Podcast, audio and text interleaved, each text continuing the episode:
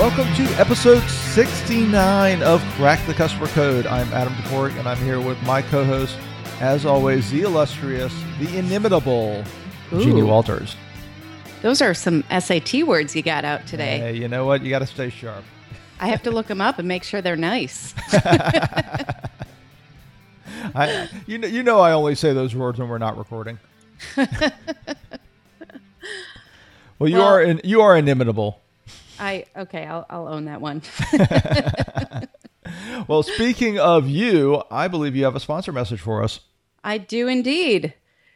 I would love it if our listeners were to join me and the rest of my team at 360 Connects each month for an informative customer experience webinar. After hosting webinars and courses for Pop Expert, Word of Mouth Marketing Association, Marketing Profs, and others, 360 Connects is now offering webinars to our community at no cost. Our next one is coming up soon. Sign up to learn more about how to measure customer experience success, how to write your customer experience mission, and other important and actionable topics each month. Easy registration at cxwebinar.com. That's cxwebinar.com. And if you'd like to reach our listeners by being a show sponsor, you can go to crackthecustomercode.com slash sponsor for full details. So, Jeannie, one of the things customers hate about customer service is finding it. Mm, yes. What's the right website? What's the right 800 number? Where do I get help? Can you hear me now? I can, but the customer service department cannot.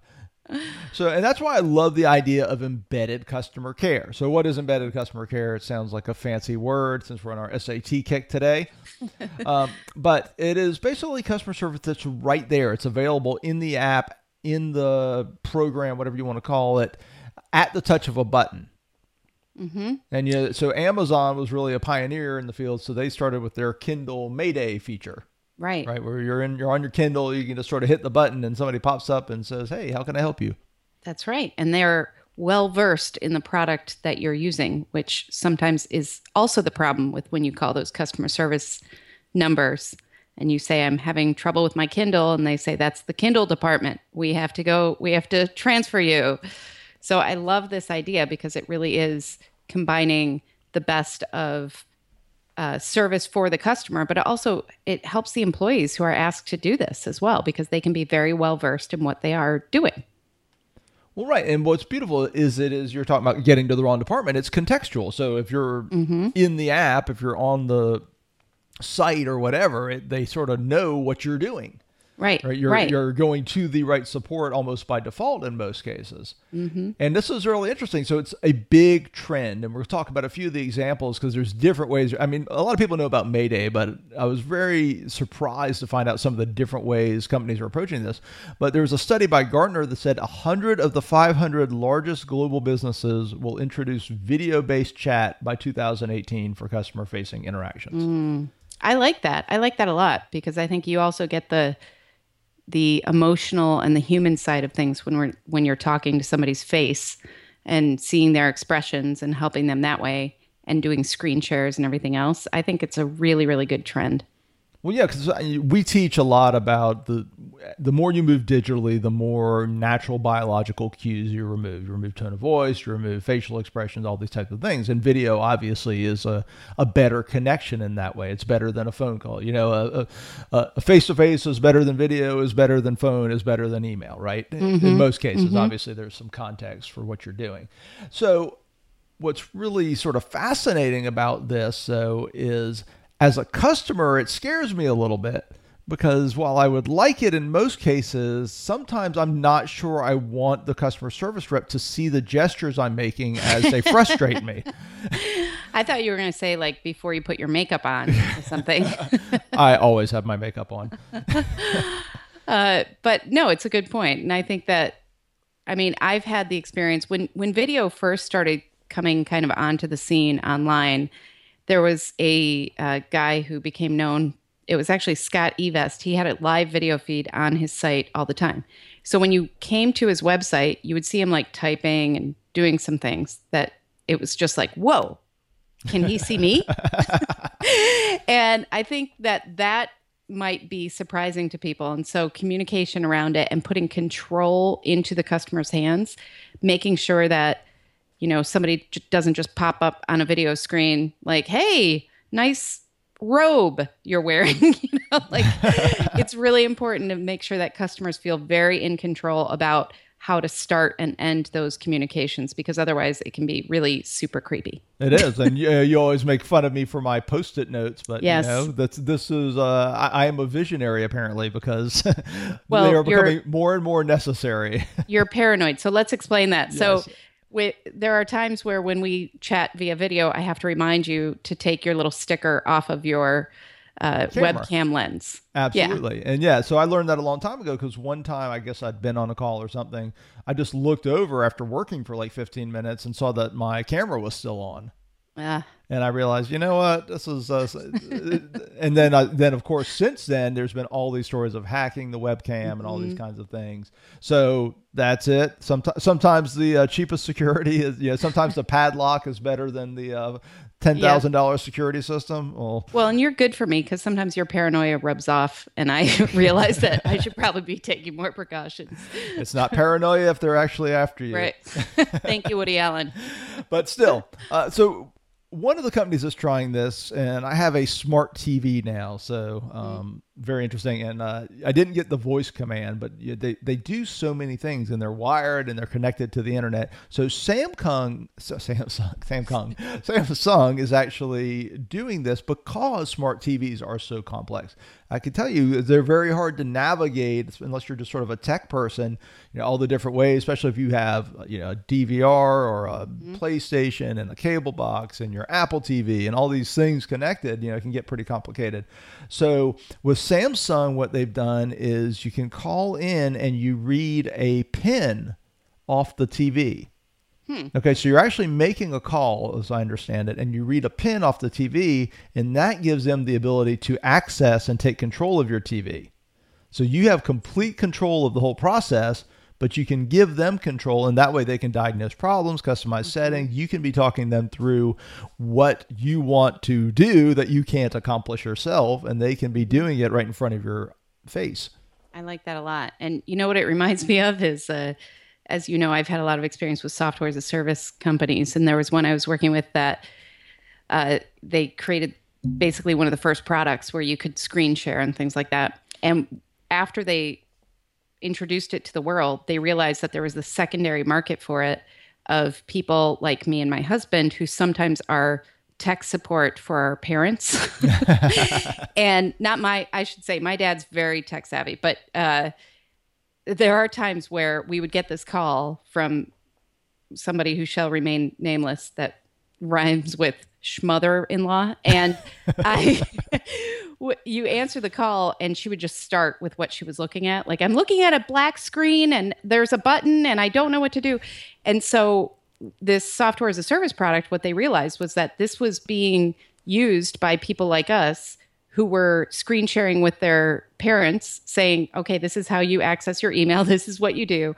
Um, and I think it's a great way to solve a problem in a far less frustrating way than actually saying, okay, what screen are you on? And can you click here and do that? Because that those go nowhere fast. well, I always like to say there's no phrase more terrifying to somebody under 40 than, Hi, honey, it's mom. I just got a new iPad.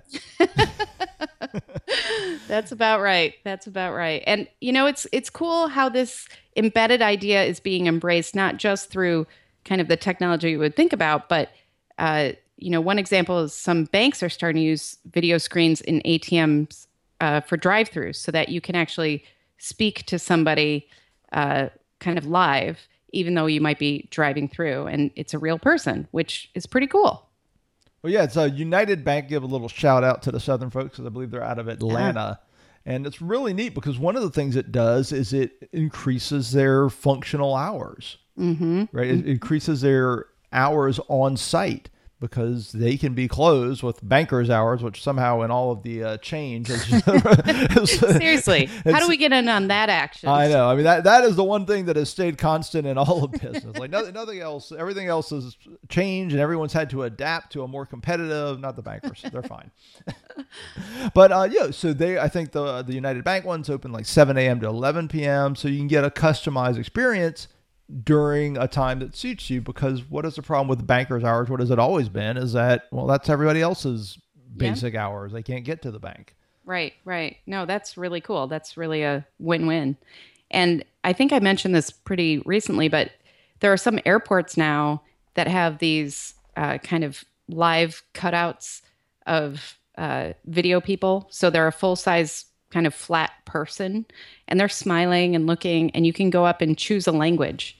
So if you have a question about the airport, you can say, "Okay, I'm Korean. I'm going to press the Korean button." And then this person on the video cutout will actually talk to you in your native tongue. So that's very embedded uh, customer service right where somebody needs it, which I think is also a pretty clever way to do it. That's um, very old technology, though, because it it's old. like it's like you know don't forget, welcome, welcome to Wally World. Parks closed. Moose outside. Should have told you. so, yeah, they had That's the talking right. moose in vacation. I mean, that's true. It's really well, and hopefully nobody will punch the poor video thing. it's just an extension of that. But no, it's it's to your point. It's a great use of basically embedding customer care into the experience in a physical environment. Mm-hmm. Yeah, and making sure that it's kind of where somebody needs it um, throughout. So I think there are so many ways that if you think about your experience and think about where will somebody get hung up, where will they need this type of assistance, how can we put it right there for them and give them that control so that they can press the Mayday button and talk to somebody and get w- what they need in that moment. I think that's there's tons of uses for this and i think it's just going to take off from here well yeah i mean the future is freaky. So the last one I'll mention, Ed, just to get your uh, War of the Worlds oh, Minority oh, Report. You know, uh, here comes the paranoia. Everybody. No, this is not paranoia at all. This is actually really cool. Well, it might be paranoia since there's more paranoia around this company than any other company in the history of the world. I think, mm. uh, but Microsoft mm-hmm. is experience uh, experimenting with 3D holograms for this cool. very type of interaction, where they can like literally uh, show you how to build the thing or fix it. It's crazy. Oh man, you know who needs that is IKEA. Instead of the little tiny instructions and the Allen wrench, they could just have like the 3D hologram person who shows you how to put it together the right way the first time. yeah, with the Allen wrench. with the Allen wrench. Yeah. okay, wow. cool. cool. So stuff. the future is very cool. We're going to all have customer service at the touch of a button. And if you believe that, I've got some swampland down here in Florida to sell you. But it is cool. And it's very cool what uh, companies are doing and um, to make their products better and to make customer service more immediate and more personal. Absolutely. I can't wait to see where this goes. So, on that note, we hope you enjoyed episode 69 of Crack the Customer Code. You can see the show notes for this and all other episodes at crackthecustomercode.com. Unfortunately, you cannot receive embedded customer care there. However, you can still subscribe and give us feedback on the show.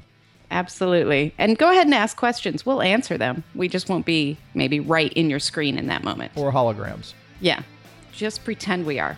Um, I'm Jeannie Walters. Sign up for customer experience webinars at cxwebinar.com and find my TEDx video at 360connects.com. And I'm Adam Toporek. You can connect with me and find out more about our customer service workshops and training at customersthatstick.com. And until next time, take care of yourself and take care of your customers.